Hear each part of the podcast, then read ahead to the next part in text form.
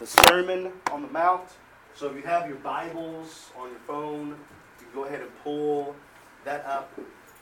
We are um, going to continue our time in that. And I wanted to share. So I was telling George, like, there's sometimes I like to share uh, different quotes or things at the top, and then as we work our way through, maybe we fix the quotes at the at the end um, if we need to fix them. But I love so today. I love what we're talking about today because this is um, truly the, the the the topic of conversation has been something that a lot of churches have had an interesting journey with. Um, yeah, have had a very very interesting journey with, and we're talking about since we're talking about divorce today and the teaching on divorce, and so that's. Um, yeah, I'm excited for us to really dig into this. But I wanted to share this. This is kind of a, I like this little, uh, this like little quote that talks about just connection and uh, separation in a broader sense, and we're going to like really kind of get into it with uh, what some things that Jesus says.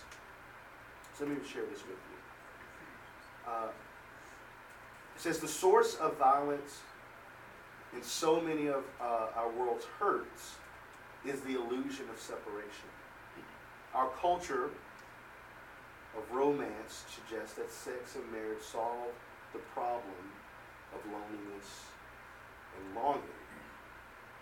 But for many people I've talked with, it seems that there's a great deal of unhealthy sexuality, trauma, and wounding in our sexual uh, preoccupied world.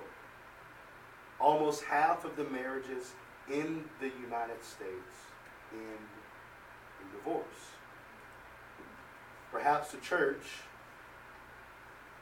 instituted that the issue is deeper when it mandated celibacy for priests in the religious life. But that, but their proposed solution can also be a clever avoidance of intimacy too. The person says, I believe sex, marriage, and celibacy are not given to us to solve the problem, but to actually reveal the problem. All of these life stances show us that we still don't know how to love. At the same time, if we are conscious and aware, they give us the daily practice and opportunity to try one more time. I find every healthy marriage comes to this conclusion sooner or later. Who's that? Father Richard as you do. So, George. Oh, okay. So, uh, we're going to talk about Matthew chapter 5, uh, what's the exact verse? 31 and 32. Um, so, what we're going to do is read what Jesus says. This is what we do every week on Sermon on the Mount. And then we try to qualify it so that we can actually live it out. Uh, so we, uh, um, because Jesus, especially on this topic in our culture, um, says challenging things. I think it was challenging for his culture as well. And this is meant to be a conversation, so I don't have a lot of notes here. There's, course, a lot of issues that, that go into this, so I'm just going to let the conversation and questions guide exactly where we go. Uh, but let's look at the text. Um, it has been said, anyone who divorces his wife must give her a certificate of divorce. That's a quote from, um, it's not an exact quote, it's from Deuteronomy 24. Um, and uh, that passage is difficult as well, but uh, we may get a chance to go look at that, but you can look at it on your own some. Deuteronomy 24, uh, 1 to 4. Uh, this is Jesus' summary, and this is what we think is, is kind of the tradition that developed around that passage in Deuteronomy. And so in Jesus' day, uh, it was said that you can divorce your wife, and there was some discussion about what's a valid reason for that. Uh, but, and I'm just going to give you what I, I'm going to summarize what I think uh, is the truth. But uh, I think Jesus is speaking to people who thought, as long as I give a certificate of divorce, I can divorce for basically any reason. Um, so Jesus says, But I tell you that anyone who divorces his wife except for sexual immorality makes her the victim of adultery. This is the NIV translation of that particular phrase. Some translations say uh, makes her an adulteress. And anyone who marries a divorced woman commits adultery. Um, so I do think that the Jews of Jesus' day thought divorce was always permissible with that certificate, and that's what Jesus is pushing back against. So Jesus trying to say, look, um, if you make vows to someone, get married to someone, the way God intended that to be was that you are faithful to those vows. Uh, here's a little loophole that people have found to say, well, I don't have to be faithful. If I find a new model that I like better, uh, husband or wife, then I can get rid of this old one and get the new one. And Jesus says, this isn't the way it was supposed to be. Um, so that goes against the intent of the Torah. Is there one more thing on there? So um, this comes up again in Matthew 19, so I want to go to that passage and read that as well, uh, just to get everything on the table. So in Matthew 19, it says, When Jesus had finished saying these things, he left Galilee and went to the region of Judea to the other side of Jordan. Large crowds followed him, and he healed them there. Some Pharisees came to test him. They asked, Is it lawful for a man to divorce his wife for any and every reason? Haven't you read, he replied, that at the beginning the Creator made them male and female, and said, For this reason a man will leave his father and mother, be united to his wife, and the two will become one flesh. So they are no longer two, but one flesh. Therefore, what God has joined together, let no one separate. Why then, they asked, did Moses command that a man give his wife a certificate of divorce and send her away? That's Deuteronomy 24. Okay, and let's keep reading. Oh, did I? I may have messed up the order. See if it's in there somewhere. Keep going. There it is. Okay. Jesus replied, Moses permitted you to divorce your wives because your hearts were hard. But it was not this way from the beginning. I tell you that anyone who divorces his wife, except for sexual immorality, and marries another woman commits adultery.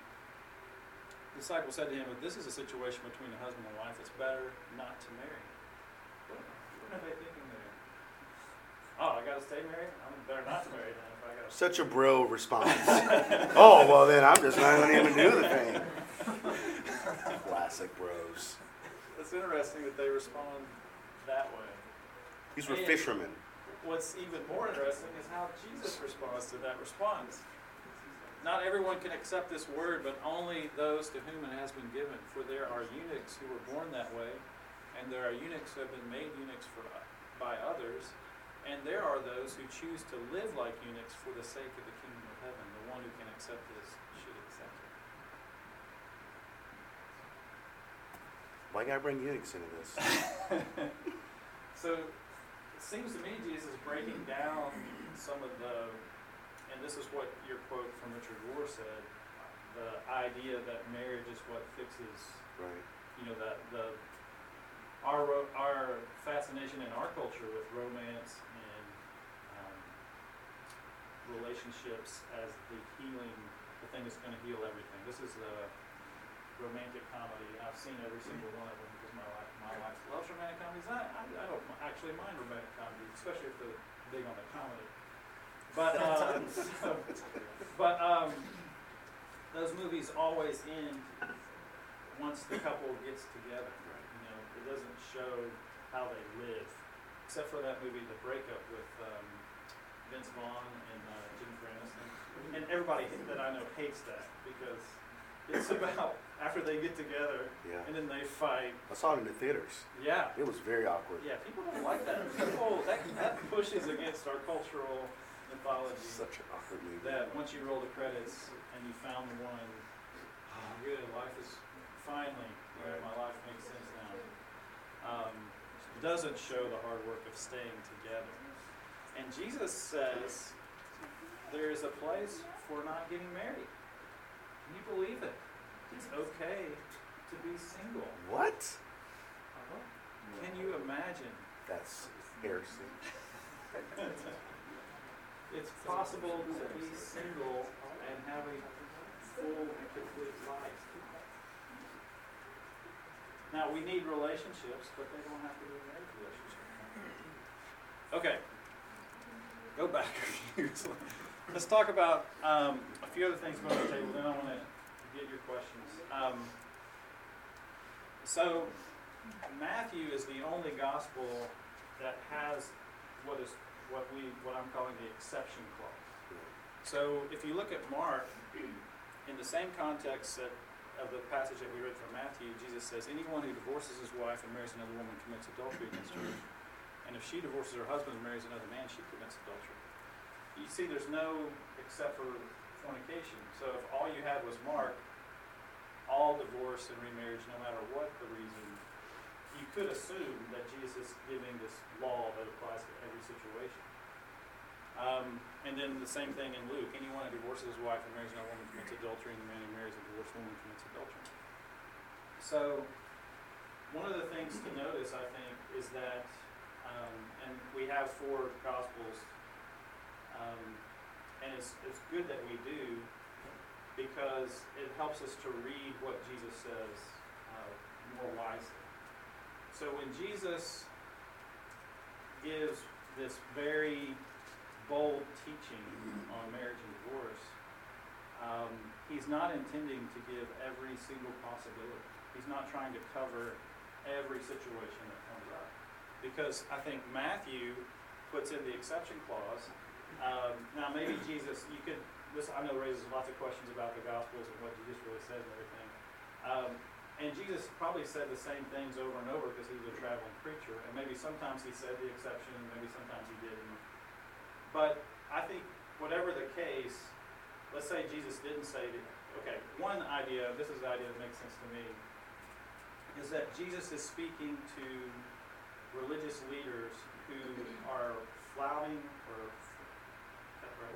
They are going against the intent of the law, the Torah, by this little loophole. So they get married, and then they say, I don't want to be married anymore. I want this other woman or this other man, if it's a woman. I'm going to get a divorce because uh, I don't want to commit adultery. I don't want to just commit adultery. I'm going to get a divorce and marry that person. Then I'm not committing adultery. So that's a legalistic view, right? And Jesus is saying, no. If you're getting divorced so that you can marry somebody else, you're, you're breaking your covenant. That's not the intent of the law, is to give you this legalistic way of getting out of your marriage and getting somebody different. Uh, so he's trying to restore the purpose of the law. So if Jesus had read, looked over Matthew's shoulder as Matthew was writing, so to speak, he'd been, yeah, that's what I meant. I mean, there's, there's exceptions to this.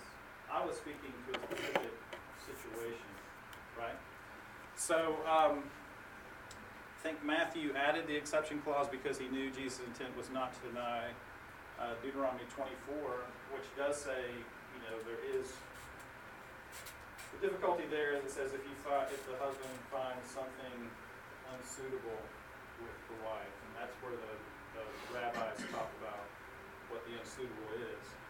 Um, I think Matthew is saying it's sexual immorality, which I think makes a lot of sense.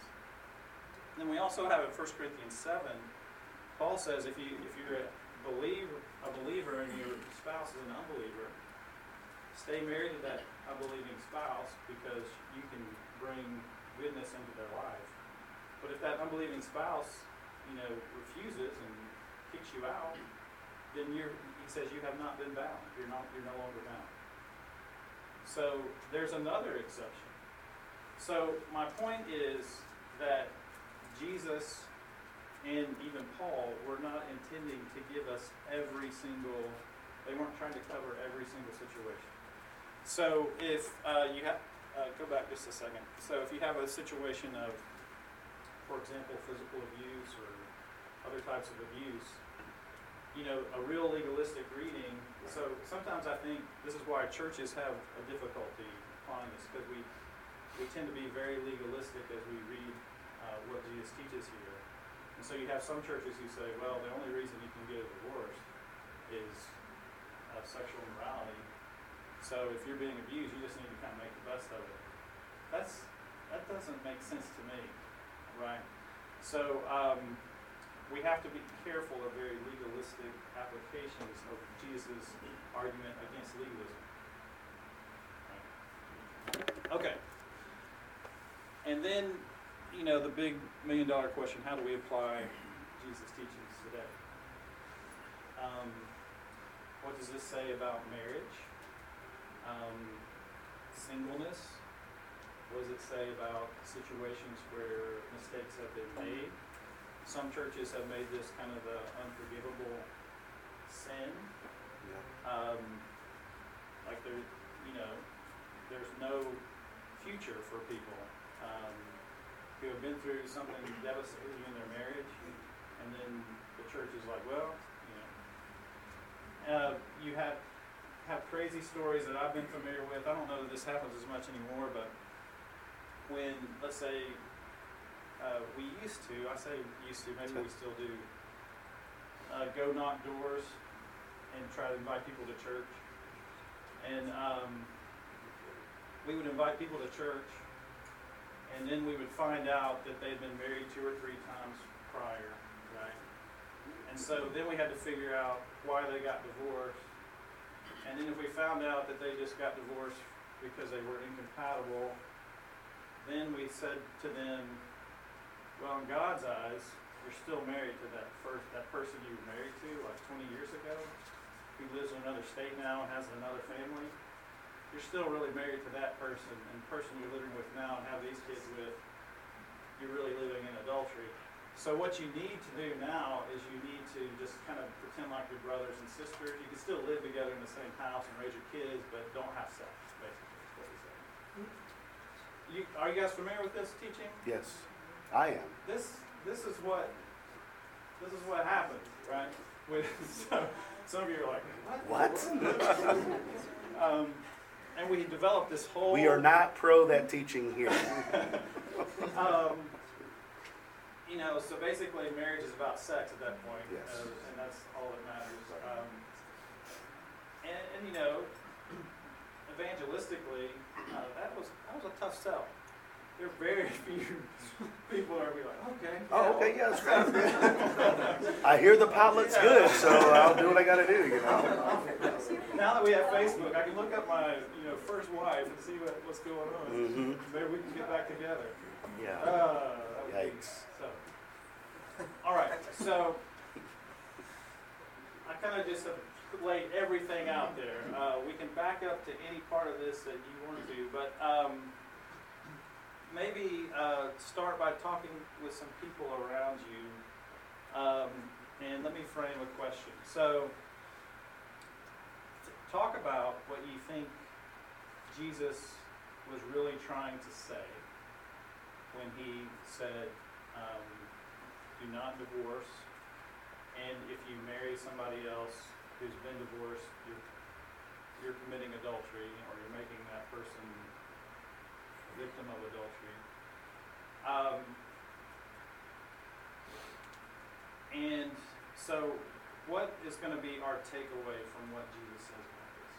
What, what do you think is a takeaway? What's, what's strongest to you about what it means to get married, and then also how, how do we apply this to people who this is part of their story? Um, if you have personal experience with this, of course, that, and we probably all have some sort of experience with it, um, then we can talk about that. Um, and let's just see what kind of questions come up, and, um, uh, hopefully, you know, we, we get some takeaways that are very practical, but also want this to be a, a very positive um, discussion about the place of forgiveness and the place of future and the place of reconciliation and that type of thing in some situations like this. Is that okay? All right, so uh, talk amongst yourselves for a while, and then we'll come back.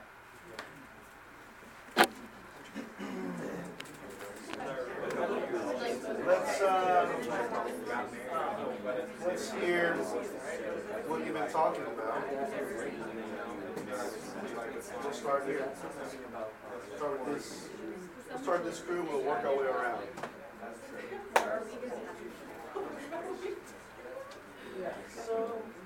Which All right, let's, uh, come together. Yeah. We start we start off by, by saying just echo exactly like we liked everything that Dr. Bowman said. Um, but we Thank also you, we didn't because we didn't. I mean, he, I think our thought, you know, it's one of those times we just like that got covered it all. But also we wanted to point out that like um, we don't really communicate someone who, let's say, um, is in a situation where they they have committed adultery. We haven't really communicated like we communicate as like they are excommunicated and no longer can be used by God. You know what I mean? Like we don't really communicate a very a very good message of forgiveness to people. And I don't know. I think that as a church, like we could do a better job of that. But I don't know. We didn't really have a ton of thoughts. I think that's a good point. It's just, there are certain sins that have become so magnified and so big that it's harder to recover from. But we all know that all sin has, shares similarities. And Jesus is very big in other passages on warning us that it's often the case that we see other people's sins as bigger than our own. Like that's, that speck. When you have a log in your own eye. So, there, that's, that's a really good point. Um, if you just take this one teaching of Jesus and then you, you make it the be all and end all, then you have this ranking of sins, and you have greedy people kicking adulterers out of the church and welcoming greedy people because they tend to give more money because they're, they're rich. Right. Uh, so, Right. yeah, things like that. Good. All right. What's wrong here?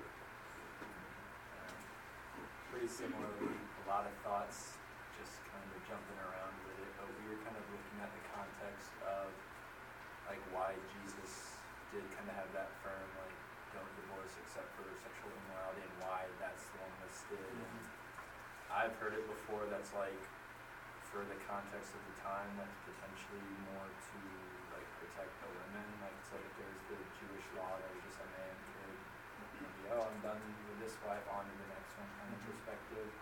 And so then when we associate that to today, like you had touched on earlier, it is difficult where I've I've heard that before just growing up in the church where it's like abuse and such where it's just like you know they didn't they weren't unfaithful to you so be content you know you're in this marriage kind of stuff and so finding that grounds and then finding uh, like where there's like redemption in that and like why we would judge people on that is very difficult and so we didn't really Yeah. come down to anything but it is just Yeah. difficult What does it mean to be unfaithful to your spouse? true yeah Is it only, is sex the only way to be unfaithful? Or are there other ways to be unfaithful? Um, I think it's a, it's a great question. Um, because you have, you have situations that, where couples have to figure out, you know, does it make sense for us to stay together? And a lot of, a lot of times it seems to me, um, you have to trust their discernment process in some ways. And um, there may be a situation, of course, where somebody's like, I'm just done, you know, I, I'm not happy, I want to be happy, and, and there's a kind of a, our culture can, can create this kind of, you know, like, I, people say jokingly, you know, she would make a fine first wife, you know. So they're already planning to have more than one. So, um, and we have to fight back in our culture.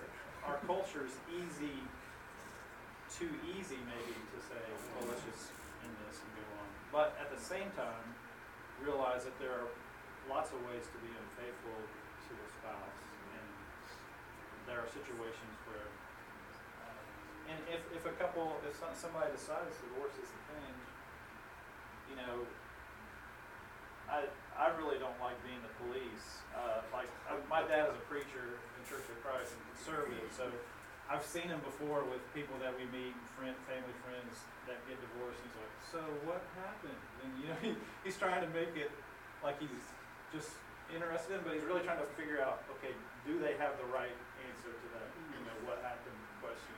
And it's always interesting to see him go like, so tell me a little more about what happened and so is there another person involved? you know, it's like we're trying to drill down and get into something that's kind of. Um, huh. Yeah. Okay. Next group. Um, we actually didn't get quite to the question, uh, we were more talking about, um, our experiences with people that we know who are, um, have been affected, whether personally or, um, family and friends. So, um, you know, ultimately, I guess it comes back to, it's not our place to judge, we all have our own baggage, um, whatever that is, everybody, everybody has something. So, what is it and does it rank, like you mentioned earlier? And there isn't one, and, you know, the, the ultimate thing is, is, is, um, we have to, um, accept and just work with the person where they're at. Yeah. and move forward. That's, um, I think, a lot of, chur- I think probably Otter Creek is this way, I don't, I don't know for sure, but, um, you know, help people be faithful to the spouse they have now. Uh, let's work on the marriages that, that we have now, to try to make those good marriages, right? Uh, so you kind of bracket out, you know, what has happened in the past, um, and say, let's work now. Now, at the same time, I, I've known some churches where, um, it's typically the guy, I'm thinking of a specific case, a guy leaves his wife, uh, for another woman in the church, and then they still wanna come to church, you know, with the person that they, both spouses are there that have, now been divorced. And so then you have to, the church has to say, well, now let's, we can't just accept, you know, every, you know, but You go to first service, and you can leave out the south wing. I guess if the church is big the enough. north wing. So you also don't wanna have a situation where churches just boss over so you have to have a discernment process, but if, even if maybe there's a situation, and there's probably, I mean, people here at this church who have former spouses still coming to church here, there can still be reconciliation sometimes. Um, and that reconciliation doesn't mean you have to get remarried, but it means you can still have some redemption in that situation. If, and it, that's key, that the person who has cheated, for example, is repentant in some ways. That's repentance and forgiveness. What does that look like in this situation? And that may vary from relationship to relationship, so. Well, and I think we have to also remember too that like when the, that those situations can happen, and those tend to be the exception to the rule, not the rule. And I think sometimes we'll find like this happened this one time, so this can happen all the time. And I think we have to be careful with saying, well, I know this one couple that did it this way, and they, and so you can. It's like, well, that's a different. That was a different situation, Yeah. a different couple, different scenarios. So you can't, we have, we, we, we want to ease, we want to like quickly use a random exception that we heard that happened in a place in North Florida, like, they did it there. And it's like, can't you do it here? And it's like, no, it's a, and I think, and I think to another point, we, in all of our relationships, whether it is romantic or whether it is a platonic relationship, you, we have to be proactive in the creating the health and healthy relationships. Like they don't, they don't stay healthy if you're not proactive in doing and connecting and making sure that like the thing is staying healthy. Because you know, and that goes to we can talk about just friendships. If you are not proactive in creating a healthy friendship connection with your friends, guess what happens? You stop being friends. And so, surely, we're not proactive in our in the folks that are married, like th- this connection will, will will happen if you're not proactive in trying to keep the connection. And that's not always the case, of course. But I mean, I think that proactiveness is not something that churches and people in churches are really good at. It. It's like, well, we know we're good, like, but then when it hits the fan, Yeah. then that's when they want people want to show up and say, therapist, fix this, us, pastor, preacher, minister, fix us in this, and sometimes it's we're, we, we've gone too far down the down the road. Okay, next next group. Um, we kind of talked about how, like, verse laying out, like, that there are only specific instances in which divorce is kind of like, I mean, there are a lot of specific, specific instances, but like, that it kind of says, like, you can't just do it frivolently, I guess.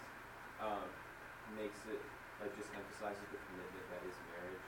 And then even the disciples saying, like, well, why even get married?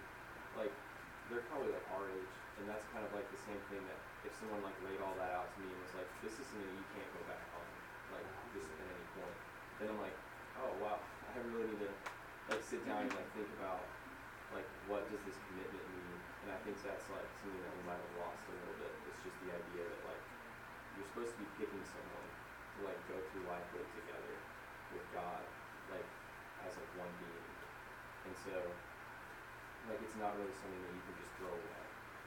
And I think that this does a pretty good job of like showing us that you can't just say this isn't something that's intended to be taken lightly.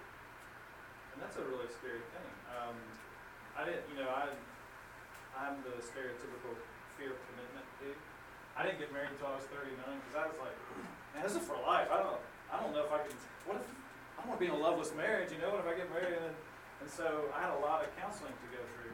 Um, a lot of baggage. But you know, and we put so much pressure on that relate. That has to be the, you know, marry your best friend and I'm like, okay, well, let's, what if we could take some of that, A you know, our goal is to, you know, have a family, raise kids, uh, you know, be, join this together, but man, if you put all these expectations, like, like my, my whole in my life is gonna be fixed by this other person, then that's a really scary thing. Okay, quick, yeah, we don't run, run around, yeah, this, ro- this row right here. We, we echoed some of the same things uh, about the commitment aspect and the importance of um, understanding the the covenant relationship that you're in. But we also talked about how we're putting in the context of the rest of um, the Sermon on the Mount and the, the ones prior about lust and anger and things like that is really getting at what's in your heart. Uh, and I think that divorce reveals brokenness in a very tangible way. Um, it's, I mean, it's very clear that it's about broken relationships which start in the heart, which start um, in, in the source here. And so I think that's what Jesus is also getting at is, is the heart. You have broken people getting married to each other, another broken person, there's going to be lots of room for brokenness to happen and get magnified. Uh, that, that was, you know, it's, when you're single, there's not another person there to, to point out all your problems. That you, legitimately have, but, you know, like, man, you're like, yeah, you know, but if you're single, those things are not, you know, it's like marriage just puts the spotlight um, there can be some benefits to that. You know, you can grow and all that yeah, and um, that's what it boils down to me is that um, when you have divorce, people can learn from that, they can grow from that, and then they can look back and say, you know, I, I screwed up. Like, you know, that the, the solution isn't okay, get go back with that person necessarily. It's let's move on and there's place for reconcile, reconcile as much as you can, um, as, as much as it's up to you. But now you gotta, now we gotta move on. Now we gotta find, you know, what God has for us next. Anybody over here wanna share something? Yeah, just, uh, yeah. Um, that hasn't been said before, maybe that, that'll be a good thing. I was kind of thinking about how, like, we kind of echoed a lot of what people have been saying, but like, in the story of Jesus and the woman at the well, he like, she's been married five times, and like, at the at the moment, she's just like kind of living with someone, but like Jesus like faithfully meets her like where she is, and like is able to use her to like have like a lot of people in a town believe in him, and so like, I don't know if he's necessarily affirming like what she has done, but like Jesus is gonna meet you where. So if you're in like a second or third marriage, like I feel like he would still want you to like be faithful and like try to like work for the kingdom and like where you're at. I guess. I. That's, that's a good comment, yeah. And, uh, we do have a marriage and family therapist with us. So, uh, I was talking to him about it. So I wanna let, give him a- just a few minutes to say what he wants to say, but I, one of the takeaways for me, for for you guys, no matter what your stage of life is, but most of you are single. Um, of, of hope and also recognizing if you have divorce in your experience with parents or whatever, uh, the whole system that, that create, I mean, that's not just about two people, it, it influences lots of different people. But, um, you know, there's a lot of hope, uh, possible, uh, painful, and things, what does reconciliation mean? But, um, what are some things you can say, uh, to help us with a takeaway on this? So the idea that the church, I think the church intricately needs to be involved and the church needs to be involved in relationships, education from the start, not just once someone gets married or after the fact. Um, because we know that seventy percent of issues that couples face aren't going away, like they're not gonna be solved within their relationship. So mean, putting on a cummerbund doesn't solve your problems mean, those are chronic issues that couples are gonna have to deal with, so if that's not the understanding from the get-go, then it can be very easy to say, that, yeah, I'm done with this. So it's not about, uh, okay, how can we minimize all that, it's about really how do we work through like the imperfect people, broken people, like, there's gonna be stuff that comes up that we can work through, but divorce also doesn't always have to be a bad thing. Um, in some instances that I've been involved with, divorce was actually a very good thing because of how abusive relationship was. Um, and in instances where I've seen abuse and neglect and violence, and there's religion involved, sometimes religion can say you have to stay in this because there's not infidelity. So because the teaching doesn't explicitly say, if your partner uh, does not beat you, then, you know, you have to stay in the marriage. So understanding the context of all of that.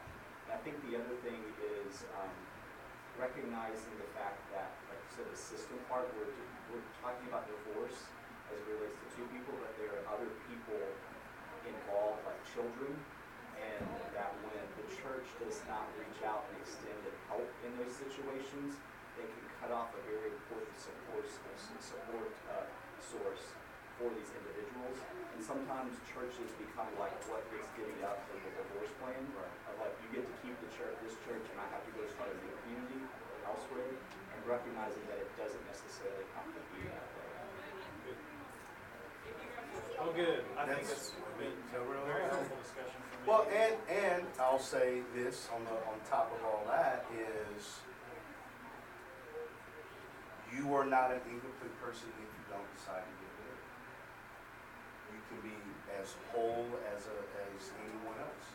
Your wholeness is not connected to the fact that you have a spouse if anyone tries to sell you that bill of goods, you denounce them in the name of Christ to their face. Just quote that Matthew 19 9 eunuch passage. Yeah. Too, which but, we never talk about usually. And to remind people them. People are called. Yeah. To. And remind them that Jesus and Paul were both single. so shut their face. All right. We'll see you next time. God for doing that.